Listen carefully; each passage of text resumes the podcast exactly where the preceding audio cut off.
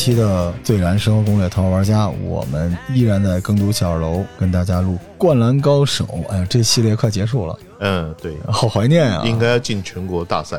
对，这就是我们今天的全国大赛啊！这个评论区已经爆炸了，好多人跟我们说，其实不爱篮球，但是爱《灌篮高手》，所以后来也爱上了篮球。还有人说，这个因为《灌篮高手》喜欢上了一个篮球男孩，现在这个篮球男孩已经跟他有了三个。宝宝哇，这么厉害！我可以举报吗？能要三个宝宝？这不符合国策呀！这个准备升一支篮球队啊！这个《灌篮高手》是一个现象级的，已经是一个文化符号了。它远远超出了漫画本身，也超出了篮球本身。有些人看的是篮球，有些人看的是童年回忆，很多人看的是情怀。对，它是我们一代人的青春哈。对，我觉得这个漫画最好的地方就是，它也不是只是画篮球，技艺技术性 没有想象中的那么高，但是呢，每个人啊，不管你懂不懂，都能够从里面找到一点自己的感觉。对，其实我觉得这是史上最牛的软科普，对吧？对，就是它门槛没有那么高，但是没有比它门槛高的了。那黑子篮球那那啥玩意儿了，对吧？太科幻了。是，但这里边这。好多人印象最深刻的，连我也是啊，就是晴子带着他买鞋这个啊，那个时候 sneaker 还不是一个文化啊，结果那个时候他买那两双鞋，而且您记得吗？当时因为太早了，所以那个漫画里出现的有些人的鞋是比较虚的，没有特别明确啊。后来我们再看都会看说哪个球员穿了什么鞋，很多这个第三方同人的话，就谁穿什么鞋谁穿什么鞋啊。对，那时候基本都是康威爱色士。对吧？对对对，其实日本最流行的应该是 Access 嘛，Access 嘛，对，它几乎它的那个 Access 本身就日本对牌子，对，它日本还有一个大牌子美津浓，哎，美津浓，美津浓它是提供在棒球是。这方面，但是篮球或者是其他的运动。他就经常是 Access 嗯比较多的。我们之前科普过，艾克萨斯其实就是最早的在日本的 Nike。对对，但是后来因为跟 Nike 怎么着，民族厂牌崛起了，然后这个挺有点耳熟哈。对，然后把 Nike 给轰走了，然后艾瑞克斯起来。但那个时候这艾瑞克斯有点对鞋的意思啊，一看穿这个鞋子就是正正经经打篮球的人。这些文化其实最早我能接触的球鞋文化还真是这个。那时候哪有什么 AJ 一、AJ 二，大家也不太明白是怎么回事。那当然是吧？甚至好多时候我都觉得 AJ 一这个配色，这个公牛。配色跟樱木花道有直接的关系，就井上真的是太超前了。因为后来您记得 Air Force One 是在 Rasheed Wallace 对吧？天尊他穿这个高帮的 Air Force 打其实其实最早 Air Force One 是 David Robinson，对对，David Robinson 他爱穿的那种。其实它是常人鞋，是我其实对鞋不太了解，但我知道 Air Force One 一开始的时候是有很多的中锋大个子去传。是，当然现在又出现了一些情况哈。李宁加油啊！韦德之道也很漂亮。经历这个风波呢，我发现之前我订的那双韦德是八百块钱，已经涨到了一千九。这个虽然我们都爱国，但你这种爱国企业你也心里有点数哈。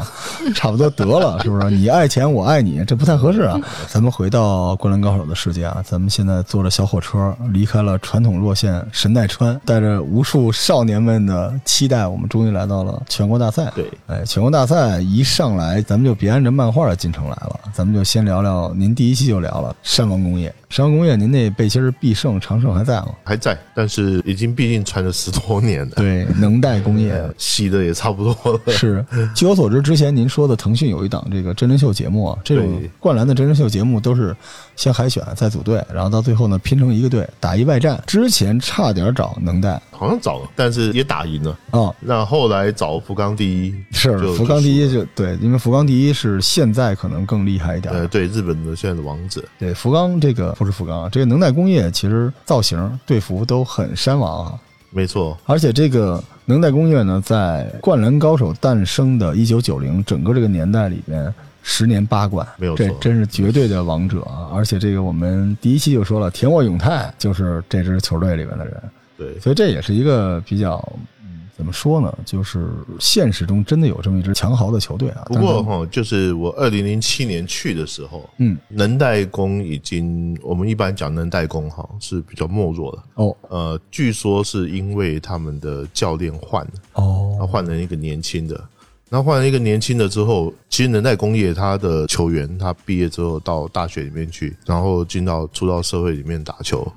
到日本的 JBL 联盟里面打球有很多，但是呢，他们后来因为那个地方啊，就是比较偏远，是啊，然后也比较冷。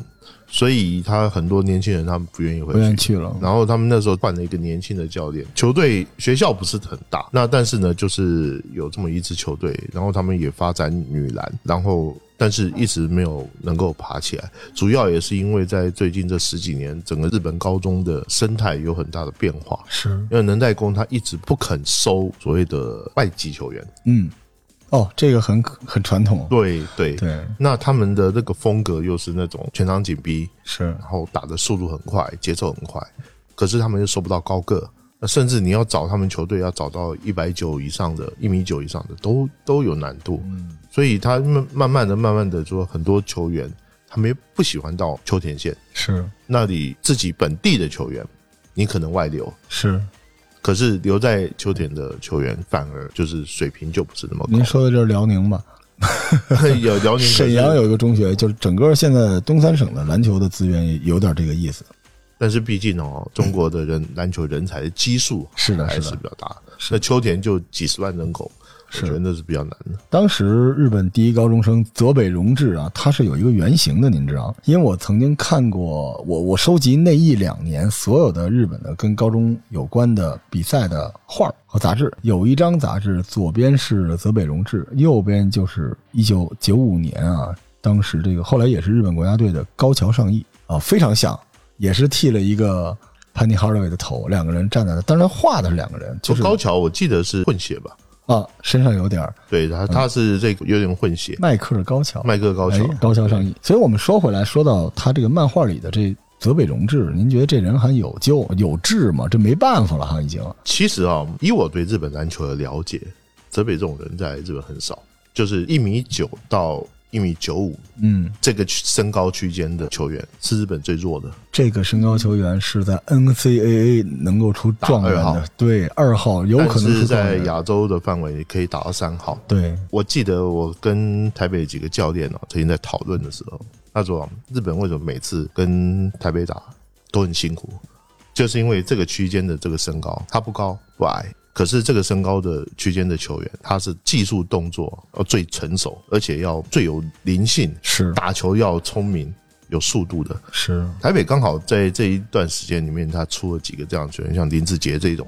他就是这个身高区间的球员，那这个身高区间的球员刚好是日本的弱项。你几乎在过去日本的篮球历史里面，你很少找到类似这样的球员。你刚刚讲的呃麦克高桥，他是混血，高桥有一米九八，是，所以他可以打到四号、五号位的那一种位置。那有的好的球员，他有的比较高，有的比较矮，有的如果说你出的几个比较好的，那又是比较偏大个子，要两米左右的。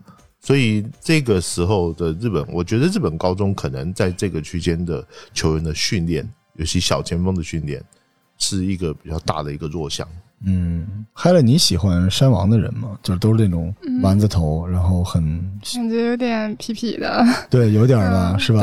热血高校那种，尤其他们井上老师特别爱画入场，就是这个 由他们来完成画外音，是吧？自带气场。底下打着比赛，然后上面那个二楼站着的都是 BOSS 魔王级的，比 如这话要是从仙道或者木神一嘴里说的，那就是不一样。山王不是之前。湘北队封邑的时候，整队就来了嘛。那个每个人画的都跟那个复活岛上那种人似的，怪怪的啊，有一种那种这种整队，就是这也是为了体现山王这支球队他的那个球队的凝聚力和球队的文化。不过哈，这个打这个全国大赛的时候，井上老师可能是因为漫画，嗯，他把它区隔出来。但是实际上，日本在打这全国大赛的时候情况不太一样。就我所知道的，就是他们的那个场地啊，哦，它是有好几个球场同时打，同时打的，对。所以他可能是好几，就是说那个场地很大，可能有两场比赛、三场比赛同时在进行。嗯，那有没有空去看别人的比赛？这个我我是真的没没法保证。我跟你说，您都别说这个了，因为我们那时候两千年吧，我是打 CUBA 嘛。对，当时 CUBA 一天打两场，你敢信吗？呃，这我我们要分配体力，就是我们当时说，我们中国这大学都已经这样了，就几个姑娘在那儿啊支个伞加油，然后一堆老爷们儿上上半场上午打完之后，大家说这球别上篮了，省点劲儿吧，因为下午还有一场，所以现场肯定不可能是那么好的。但是他也通过这种方式呼唤更多人进来看比赛嘛。我觉得他那个比赛在美国是没问题的，嗯，就这个观众，但是连美国也没有那么好的场馆，因为他毕竟是赛会制。对，然后这里边我印象最深刻的是。泽北他爸，我就想将来我要有儿子，我也想成为一个那样的爸爸。您记得一直在看台上跟泽北互动，从小教他打篮球，教他扣篮，跟他单挑。哎呀，我真是觉得这个感觉挺好的。这个，对，这个也同时说明他不是在日本的篮球环境里长大的，对吧？泽北之前就是他爸也是挺美式的教育他，我觉得这个感觉特别好。然后泽北有一个我印象特别深刻的，因为他等于是六边形战士，什么都有哈。嗯，对，射程、速度、力量、敏捷、攻防一体，什么都有。他有一个镜头就是把球往地上一扔，他不是往前扔，他是竖着往地上一扔，给那球加了一个赛，然后跟所有人说开步跑。然后就跟着一帮人赛跑，你知道那种感觉吧？就是你就是追不上我，你就是追不上我，就是我把球扔在那儿，咱们同时跑，我还能快攻能扣你。后来我就把这招学会了。我上那个高中的时候，我也这样，把球往地上一扔，然后我跑，然后所有人都超过了我。啊，我还差点摔跟头，这个逼还不太好装啊。但是，但是我觉得山王真的是一个几乎没有缺陷的球队，就是打十场，湘北能赢一场。因为除了泽北之外，山王咱们还得提到他这个中锋。那他其实没有什么太多的短板，是他这个和田雅史可能是日本人想象中本土中锋最强的样子。从小打后卫，个不高，然后逐渐的成长。可是我看日本篮球。没有这个这种中锋。日本篮球没有过，日本篮球没有过。我在台北倒是看过。我记得有一年哦，就是现在在广州队那个主力后卫陈英俊，他学校能人加伤。他们第一次打进四强的时候，他们那个中锋身高一米八七，然后把对手比他高十公分左右的中锋全部打懵了，打爆掉了，打懵了。因为这个中锋他简直就跟陀螺一样，东转西转的，然后在高位啊都会斯科拉。哎，非常非常灵活的一个球员。后来他们就好像变成了一种习惯一样，就球队里面一定会有一个这样的一个胖子啊。其实和田压死就我们所谓的灵活死胖子是啊。但是呢，这个 这种球员呢，我们不要太小看。嗯，通常说这种球员能够在内线啊打出来，他会有两种特点。第一种，他手背可能很长；是第二个，他很懂得抢位置。然后很懂得怎么样运用脚步，嗯，所以他们像和田雅史那种球员，我觉得就是这种矮中锋啊，哈，是一个非常不要讲说在日本很少见，在我们中国也很少见，是在 CBA 里面很少见。所以你当碰到国际赛碰到这种球员的时候，你一时三刻还真不知道该怎么弄。早年间有，就是中国很老一代，对对，黄云龙，就特别老，就大概两米左右的中锋。就是很早早一件体格力刚啊，对，体格非常厚，对，然后不以跑跳擅长，但是跑的速度就空手还挺快，然后小技术什么都有，嗯，而且防守挺硬的，就这种。对，这这种球员其实就是我们包括像之前的，我这边又要稍微提一下一个惨痛的历史，就是两年前世界杯的时候，嗯，打委内瑞拉，委内瑞拉就是有这种球员，是。那实际上，像我们后来来中国打那斯科拉，嗯，斯科拉也是属于这种球员，都四十多岁了，还依然很厉害对他身高其实真的不高，但是他打中锋的位置，他就是可以把你打的哇哇叫。对，基本功非常好，而且又有天分，而且靠脑子，但身板也不吃亏。这种人无论是野球场还是都是没办法的。其实这种球员打三对三哦，最可怕，就无敌嘛。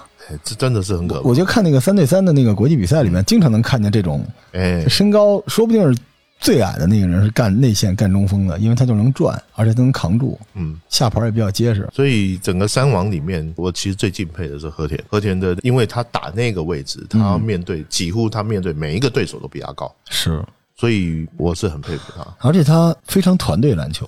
就是以和田的能力，他是能单干的。而且你看他队内天天打那个泽北，欺负他那个样子，就是队内老大哥。但是他就甘心做轴，嗯，他是逼不得已要跟赤木单挑，而且他单挑的逻辑是打击你的信心。剩下的时间他基本都单干，而且每一个湘北的 highlights 高光时刻都有和田在补防，嗯。我这两天又重新看，就每一个镜头里边，无论是齐扣还是拉杆，全都有和田在补防。防守大闸厉害，对我很喜欢这种球员，球队的灵魂啊。对，如果放在现在的话，就有点像是勇士队的格林吧。然后身体素质再稍微再爆炸一点。对，而且格林是点格林不投的，何庭还投三分，还能攻框。对，这这个有点像大伤之前的，有点跟格里芬那个劲儿，但是格里芬的投篮没有他好，就还是不是一个类型。就身体素质强化版，就这种人就拼出来的。但是这 Helen 肯定不喜欢，这长相。长相就是确实是哈，这灌篮里边就比较丑的一个，可能是极其难看的一个。然后再分析一下这个申京队长，申京也是一个就是隐藏的 BOSS。整个因为我理解团队篮球的这支球队的司令塔，如您所说，那应该是最厉害的那个人，就他等于在场上来整合，而且他会传染全队都爱传球。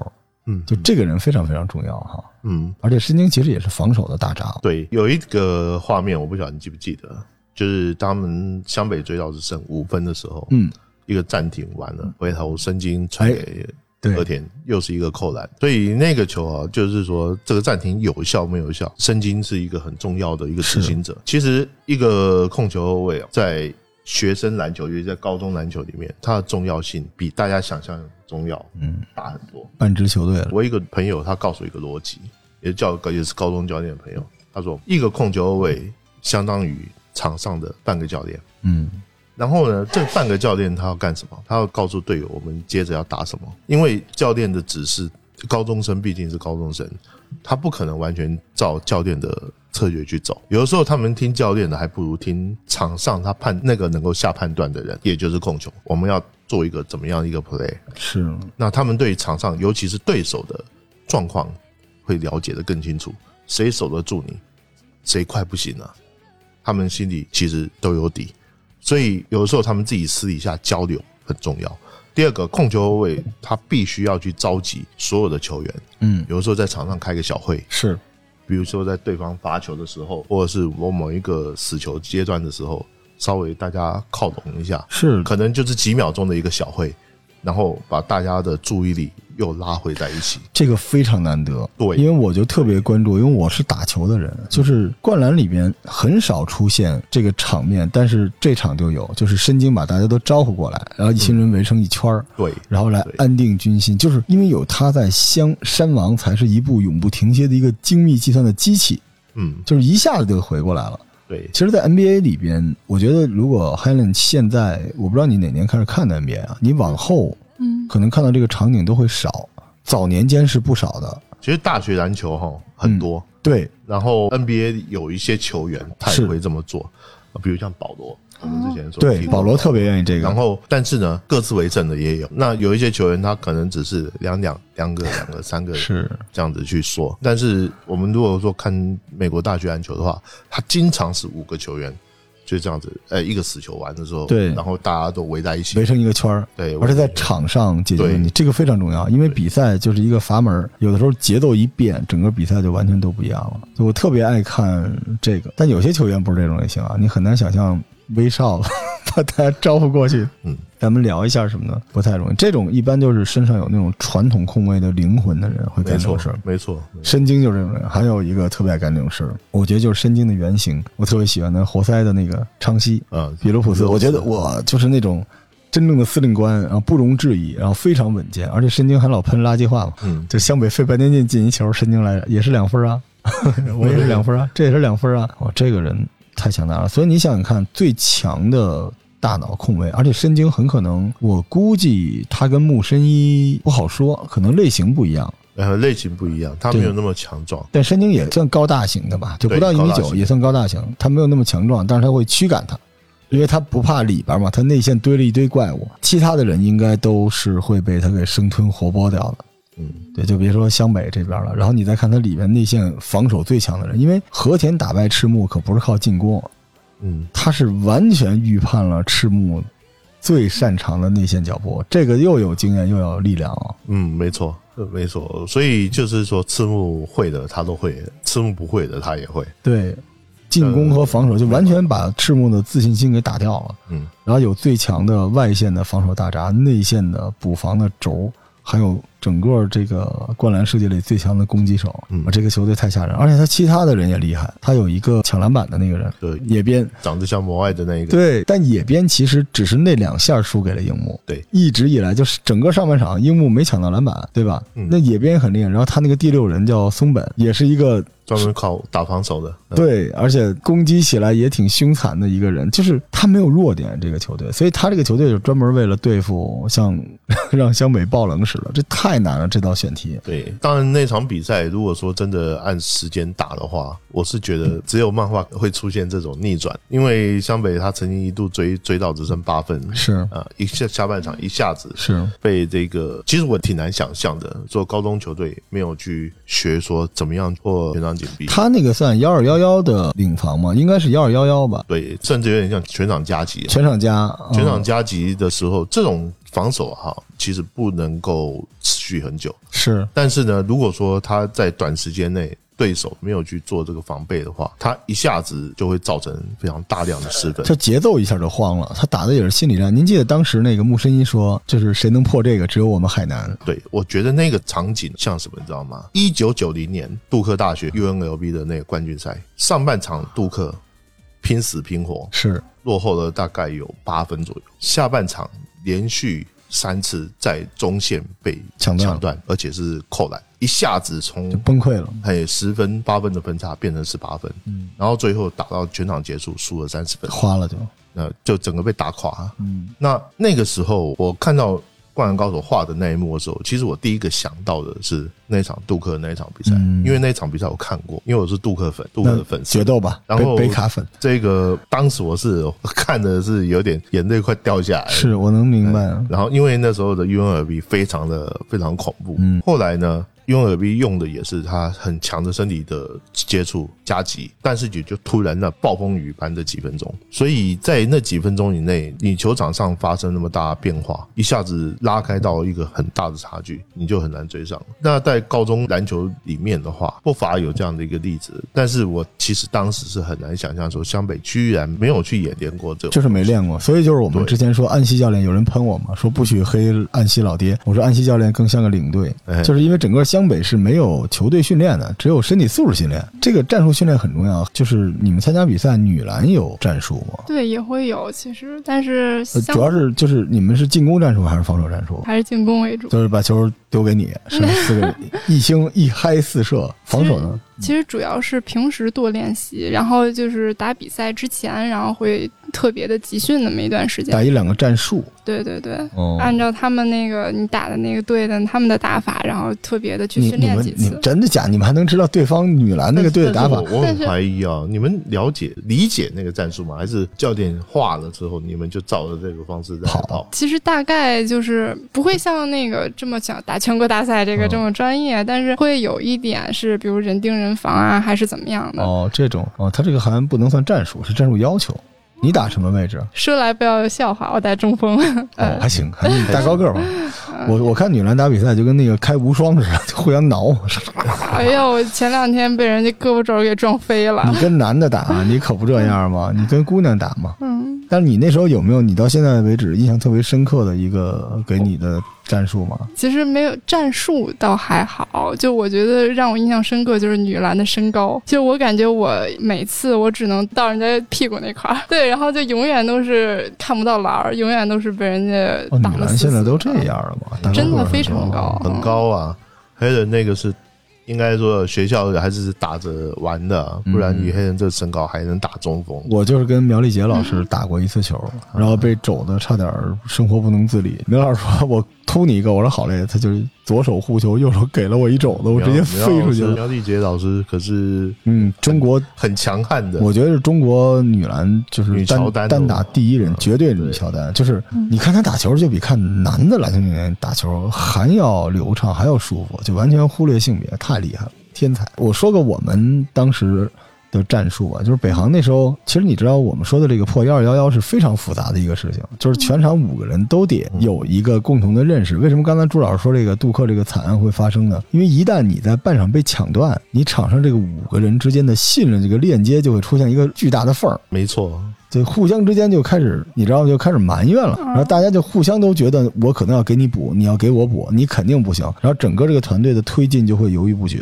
对，破全场联防一定要强突，就是前面的两边的两条线一定要快下。当时北航吧，我们那个教练呢还有点意思。我们当时打化工，化工是去年的亚军，很厉害。然后我们特别怕他们，因为化工他就是有一个阵容专门上来做全场紧逼的，嗯，抢下球权，如果进入死球，他就暂停换人。他是这么一个球队，结果我们教练跟我们商量半天，基本破不了他们那个，只有两招，一招就是让我们换我们一个跑得最快的小前锋去接球往前跑，不过人，就跟工程一模一样，就直接往前跑。第二招就是神招，就是当时我们落后了十七分，还有大概十分钟，你知道什么神招吗？我们打他们的全场紧逼，嗯，化工居然被我们连断了五个球，表示他们也自己也不会，我就合着他们也没弄这玩意儿，然后他们教练也傻了，连我们自己都傻了，然后那场球我们居然就赢了，我印象特别深。你有看过四十四十分钟打幺二幺幺 死了那就那肯定就全都我有看过 NCA 吗？对，美国大学有一场比赛，就有一个学校就曾经这么打过。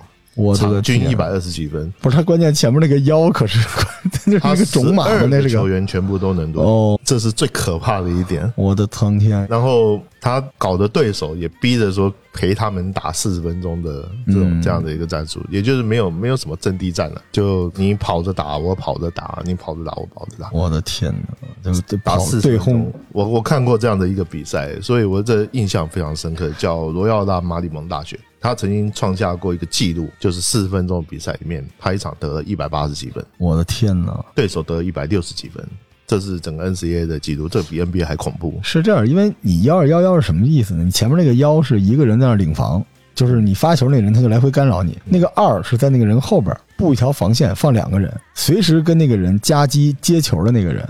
嗯你要往前长甩，甩不过去，为什么呢？他还有两个幺幺是竖着在后边。你甩过半场，那两个人就能把这球断下来。所以幺二幺幺的好处是防守这个压力很大，坏处就是一旦突破了，嗯，你后面也是后边就一个人就没有人了，就没有人了。所以幺二幺幺就是双方都摆幺二幺幺，那是非常打假球是九见嘛，只攻不守。对，这只攻不守。但是咱们在第一期说了，这件事儿真的发生了。当时就是仙台高中对能代工业，仙台高中上半场还好，就是上半场一节，下半场一开始落后二十分。直接被能带全场紧逼，紧接着一顿狂打，到最后六秒钟的时候追平了，特别像湘北，然后被人。其实像这种情况啊，就是说以现在高中那实际的案例啊，应该说他们不是没练过，是，而是呢全场紧逼，他通常不会在比赛的一开始他就使用，对，他会在后半段的某一个时段中，他突然使突然启动，就是你完全你还低着头那发球对对，他是不讲武德的，因为哈他是。第一个，它不能使用很久。第二个，如果说对手已经适应了，是适应的时候，那么他马上就能够找到一个对策。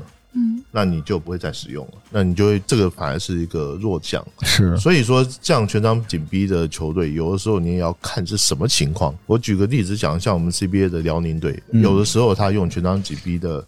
时段就很巧妙，他往往在第三节或第四节的某一个时间，对他用个三分钟、五分钟，然后那一段时间里面，他可能分差拉开了，瞬间就拉开拉开了之后，他马上又退回原来的那种防守。所以我会建议说，如果现在在听这节目的朋友们，如果你们在自己有在打球啊，哈，不妨跟你的这些队友或者是球友，有的时候偶尔练一练这招，对手真的会吓一跳，是吓一跳。你在你只用个两分钟。就足够了，两分钟大概足够你拿个八分十分，这个会很有效。如果你刚好有一个特别厉害的后卫，对，甚至这个幺二幺幺不是由教练发起的，你横不能教练在那边好打一个全场紧逼，然后那边就立刻就知道了呀。所以经常就是一个手势，突然这个全场紧逼，甚至假动作防守到什么地步？就是你这边攻完了，你的锋线往回慢慢悠着往回走，假装往回走，突然一个转身压过去，嗯，就让人已经按照这个惯性，人觉得。都看的是你的背号了吧？我把球一发，突然一转身，NBA 里面有大量的这样的天才的抢断，都是这么出现的。所以这个是战术。其实说实话，我特别同意朱老师之前说的，就整个这个灌篮高手真正有这个战术互砍，也就是这场比赛比较明显。嗯，对，就是教练很重要，因为他这个山王的教练是见招拆招的，安西教练就是跟他们斗，就鸡汤嘛。斗抢分 你是最快的，我从来没有见过像你这样的人。如果他不怕，你也不用怕。这个像像比如说，像一开始的时候，三井寿不是很准吗？是，然后他就叫那个谁。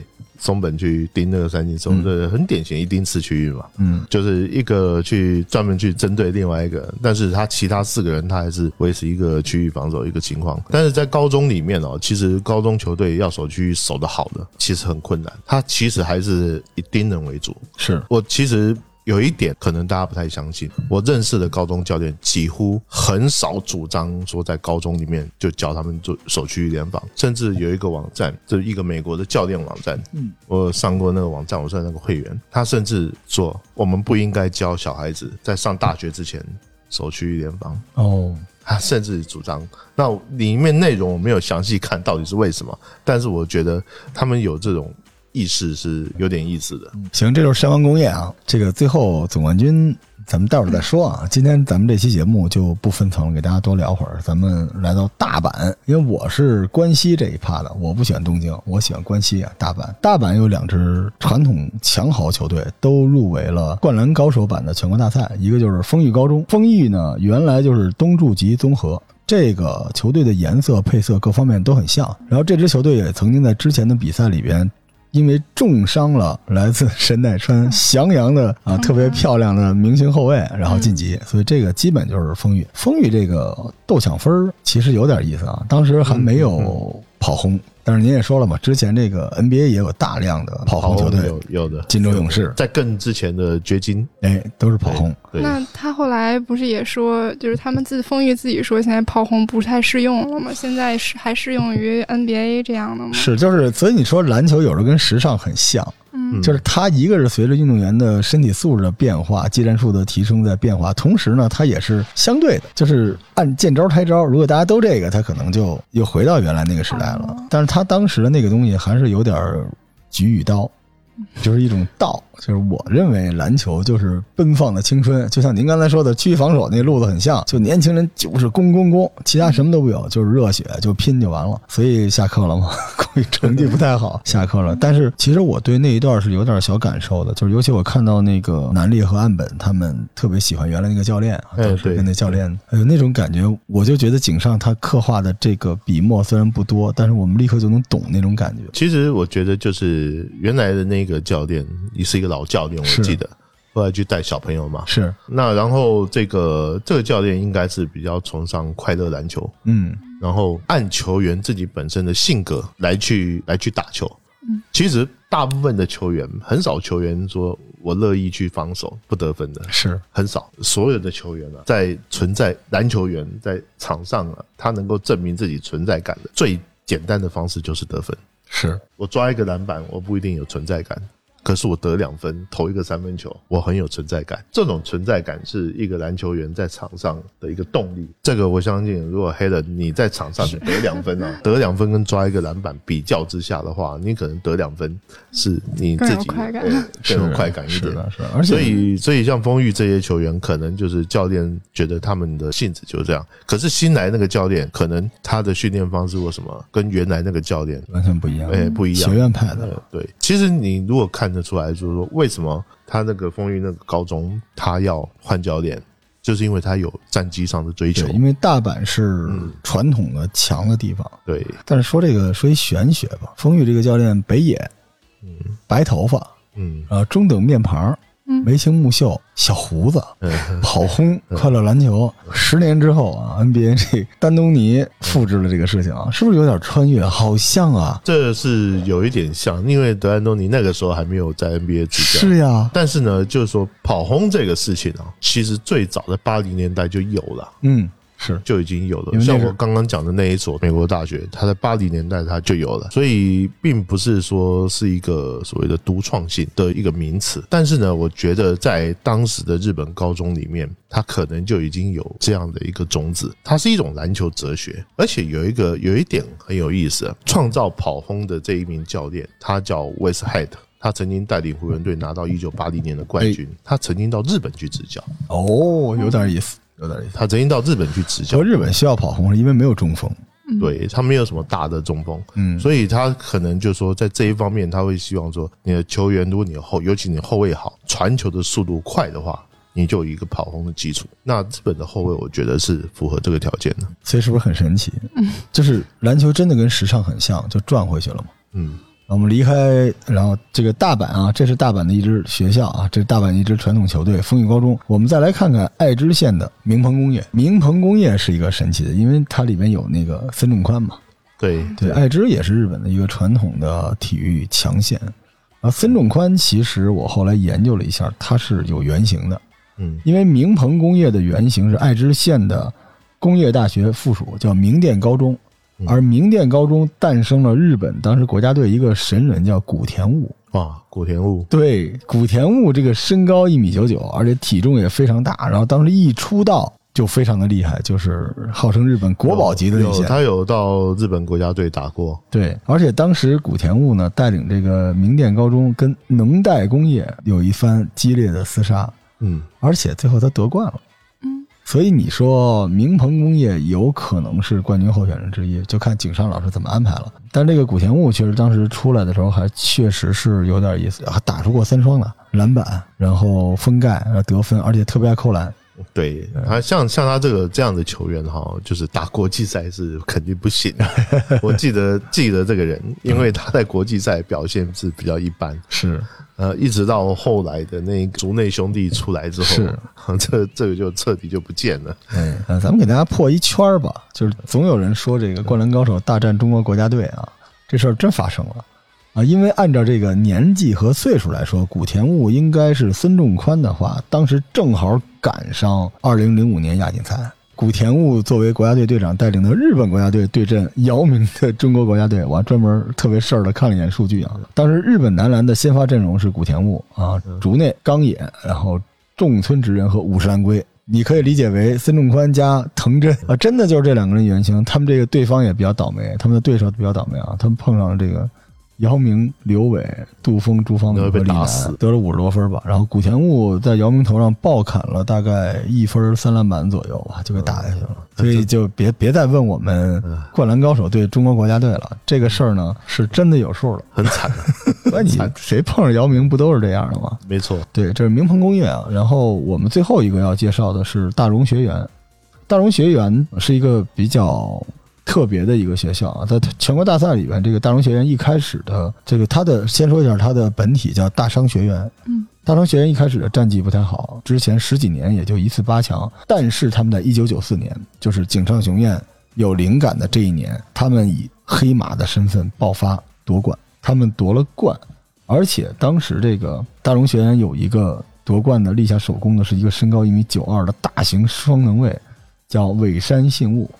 但是这个尾山信物呢，有一个特别大的问题，就是他心脏不太好，所以他后来的职业生涯就没了。特别像对对足球小将里的这个三山，有点这个意思。而这个灌篮高手里面的大中学员这个土屋纯也是一个大型的高大的双能卫，而且身体也不太好。所以就是我们现在要聊的这个事情啊，最后一个故事跟大家说说，就到底灌篮高手谁夺冠了？首先，我先给大家看一下这表，左区右区，咱们就说这个左半区呢有山王工业和海南，因为山王工业被淘汰了，而海南是亚军，所以左边的所有的种子队就都没有了，对吧？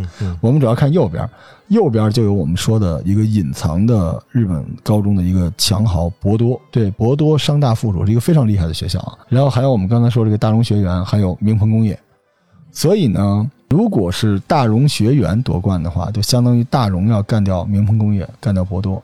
嗯啊，如果博多夺冠的话，就等于博多要干掉这两个。如果是明鹏呢，也都有可能。但是啊，但是这个历史上是，我给大家看，就想看数据，稍等啊。这个井上大神接受采访的时候，我是逐字逐句的听啊。他说明鹏不是冠军，所以因此排除掉明鹏工业，那么只有可能是大荣学员和博多商大附属。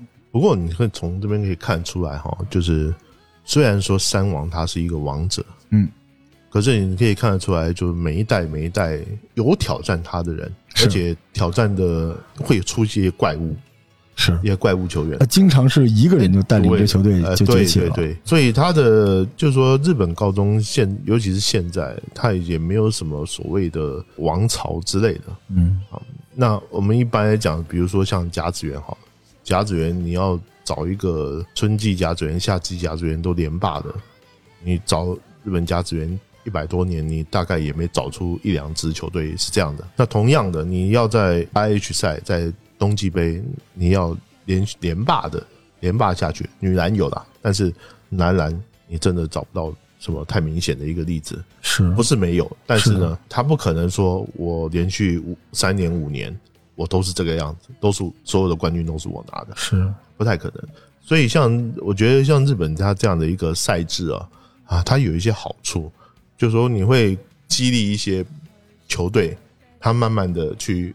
愿意去培养，然后而且还有一个有一个很特殊的地方，就他的人才他不会扎堆到某一个地方去，不会扎堆到某一个一个学校或两个学校，他会四处跑，这就要看你你平时球队里面的训练。到底到什么地方？所以这个我也是在想说，NCAA 的一个事情，就是商业不要太早的进来。当然，一旦商业进来了，这个事情就不是这样了，就他就没法那个百花齐放，然后有地域特色。对，或者即便是转会，也遵从体育的基本原则。像流川枫是因为离家近，嗯，才去的湘北。不然的话，我们之前说了，像陵南这种学校是很有钱的。对，陵南加一个流川枫，加一个。呃，三井寿再加一个工程，加上仙道、福田、鱼柱，嗯，这是些啥学校，对吧？但是，一旦这样，这些年轻人的拼搏，对吧？他们面对对手时的那种，对那种奋战，那种场景，名场景就见不着了嘛。对。那另外一方面呢，就是在日本的这些年轻球员呢，他有一个特点，就是他没有抱团的习惯。哎。他可以说我跟好朋友，你在黑谁？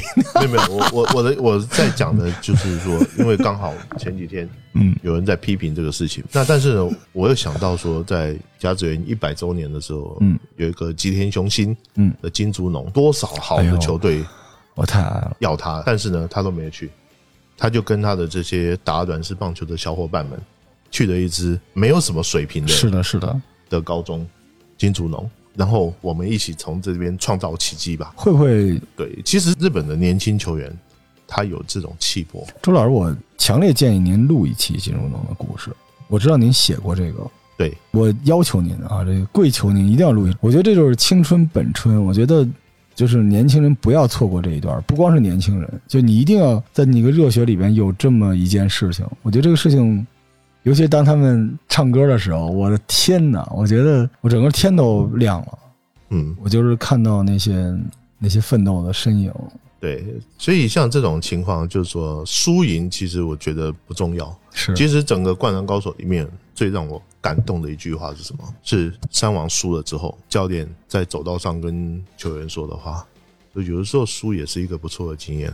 输赢其实对于这些孩子来讲，一场球输了没什么大不了的。是。那我不喜欢说有一些教练，或是有一些家长，或者是有一些球迷，一场球输了好像就骂裁判、骂什么的、骂讲这些。嗯。其实没必要。你去看看美国人，他会计较这些吗？不会。说到头是个 game。对。他说到头就是一个 game，甚至只是说他。整个人生经历的段路，它是一个结果没有错，但是呢，这个结果就决定了你未来前途吗？也没有。更重要的是说，你在这中间的这段路里面学到一些什么？嗯，我想把您这段话送给我一个听众。嗯，因为前两天我有个听众给我留言，就他有点抑郁了，嗯，也可能人到中年，他回首过去，然后说现在也没有人打篮球了，然后追的剧也没有意思，然后游戏也打不了。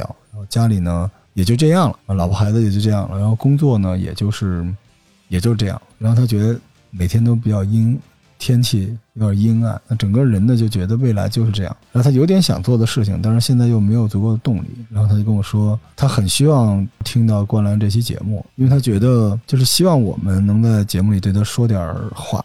他觉得他很孤单，因为而且他发现他令他很难受的是，周围的人都这样了。就大家都会走到这一点，但其实他觉得可能他身边像我这种一天到晚那儿嗷嗷嗷的打鸡血的人也少。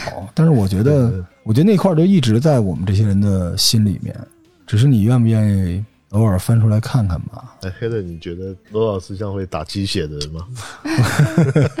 怎么收了您的宅男币，我就不能打鸡血？我觉得，我觉得我倒是像比较像会打鸡血的，人，是吗？就是我们，我真的想说，就看灌篮，其实我第一次落泪的地方，就是比赛还没有结束。嗯，就我想跟收听我们节目，因为我们这个节目比较特别，有些人居然是带着孩子一起听的，因为可能我们这个节目里有很多过去像我们这个八零这一代人的很多的集体回忆。但你为什么要回忆过去呢？可能是你觉得前路不太好，你才只回忆过去。我每次呢跟大家怀旧，包括我们跟朱老师做这个节目，我不是为了告诉你们前路是不好的，嗯，我是想告诉你们，就是永远都还是要有拼搏精神吧。我觉得真的是这样，因为比赛就没有没有结束。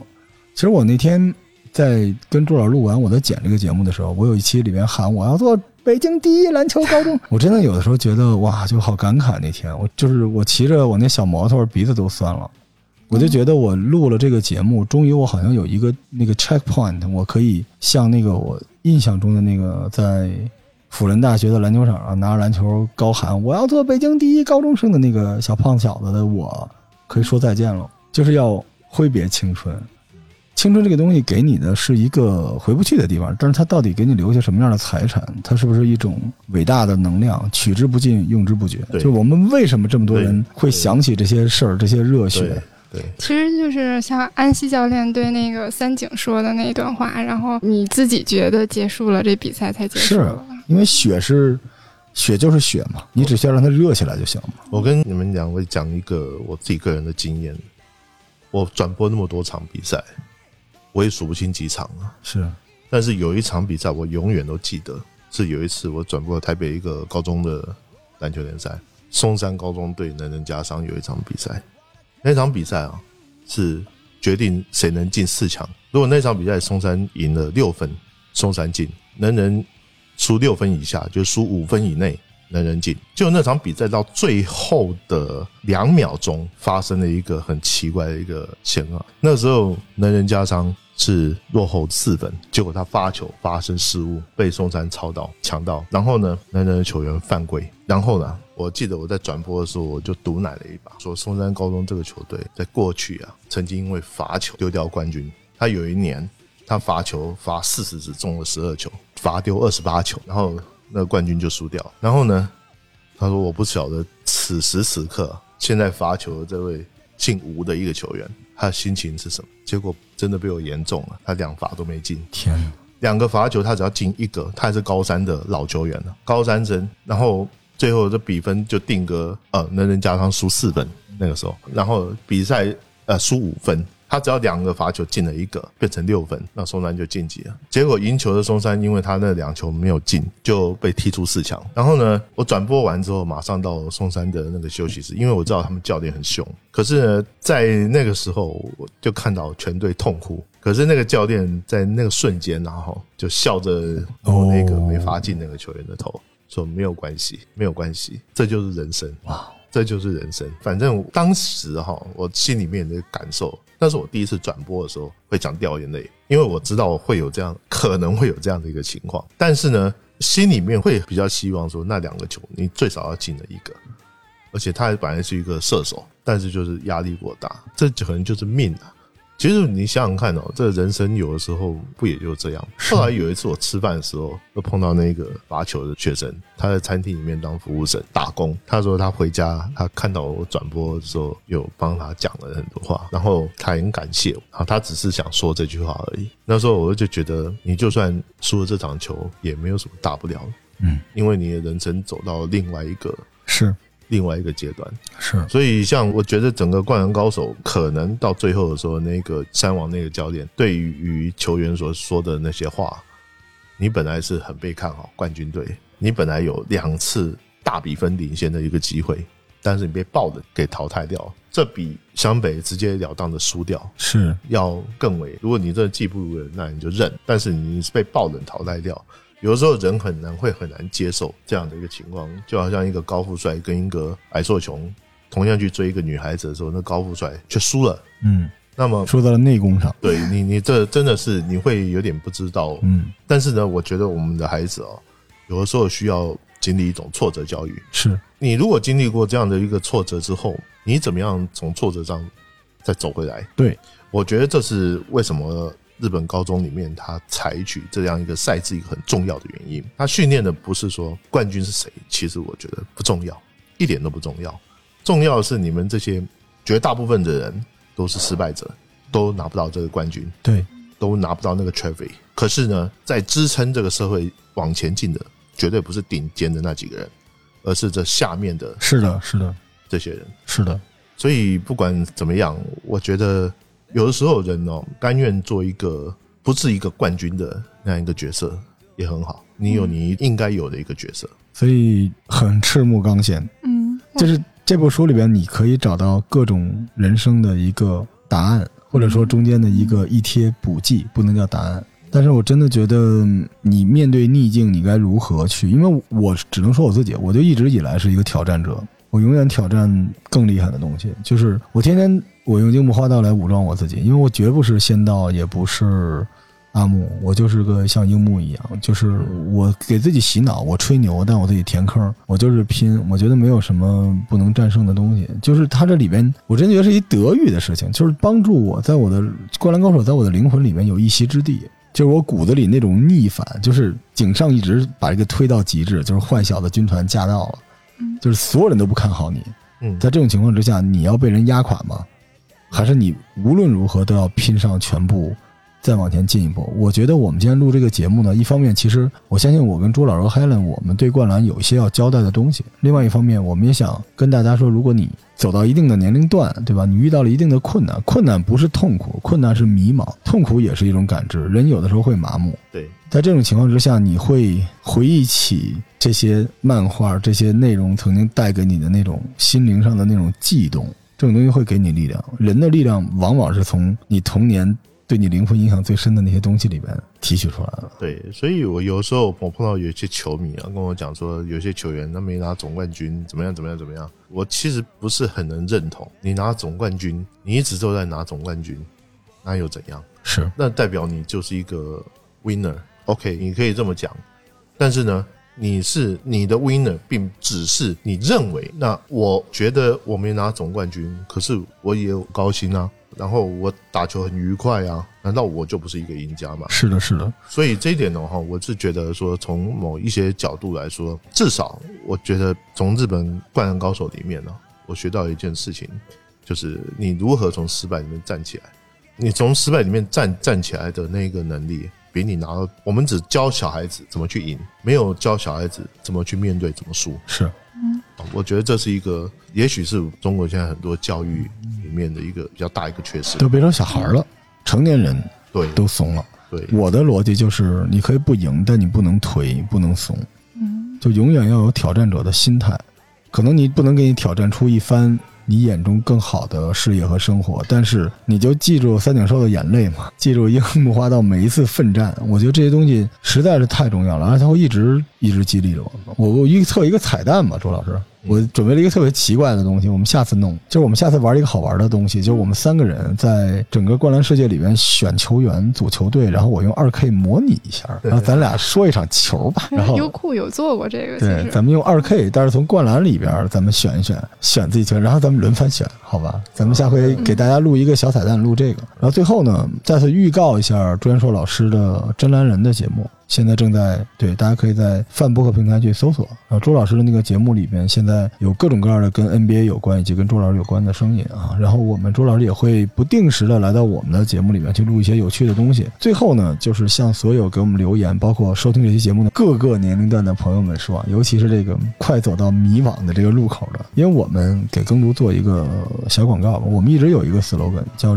这不是主的 slogan，就是我一直写在我的玻璃上的那行话，就是通过《灌篮高手》，我们学到了什么？就是只要记得燃烧心头的光荣与梦想，花有重开日，人有再少年。谢谢各位收听，我们下期再见，拜拜，拜拜。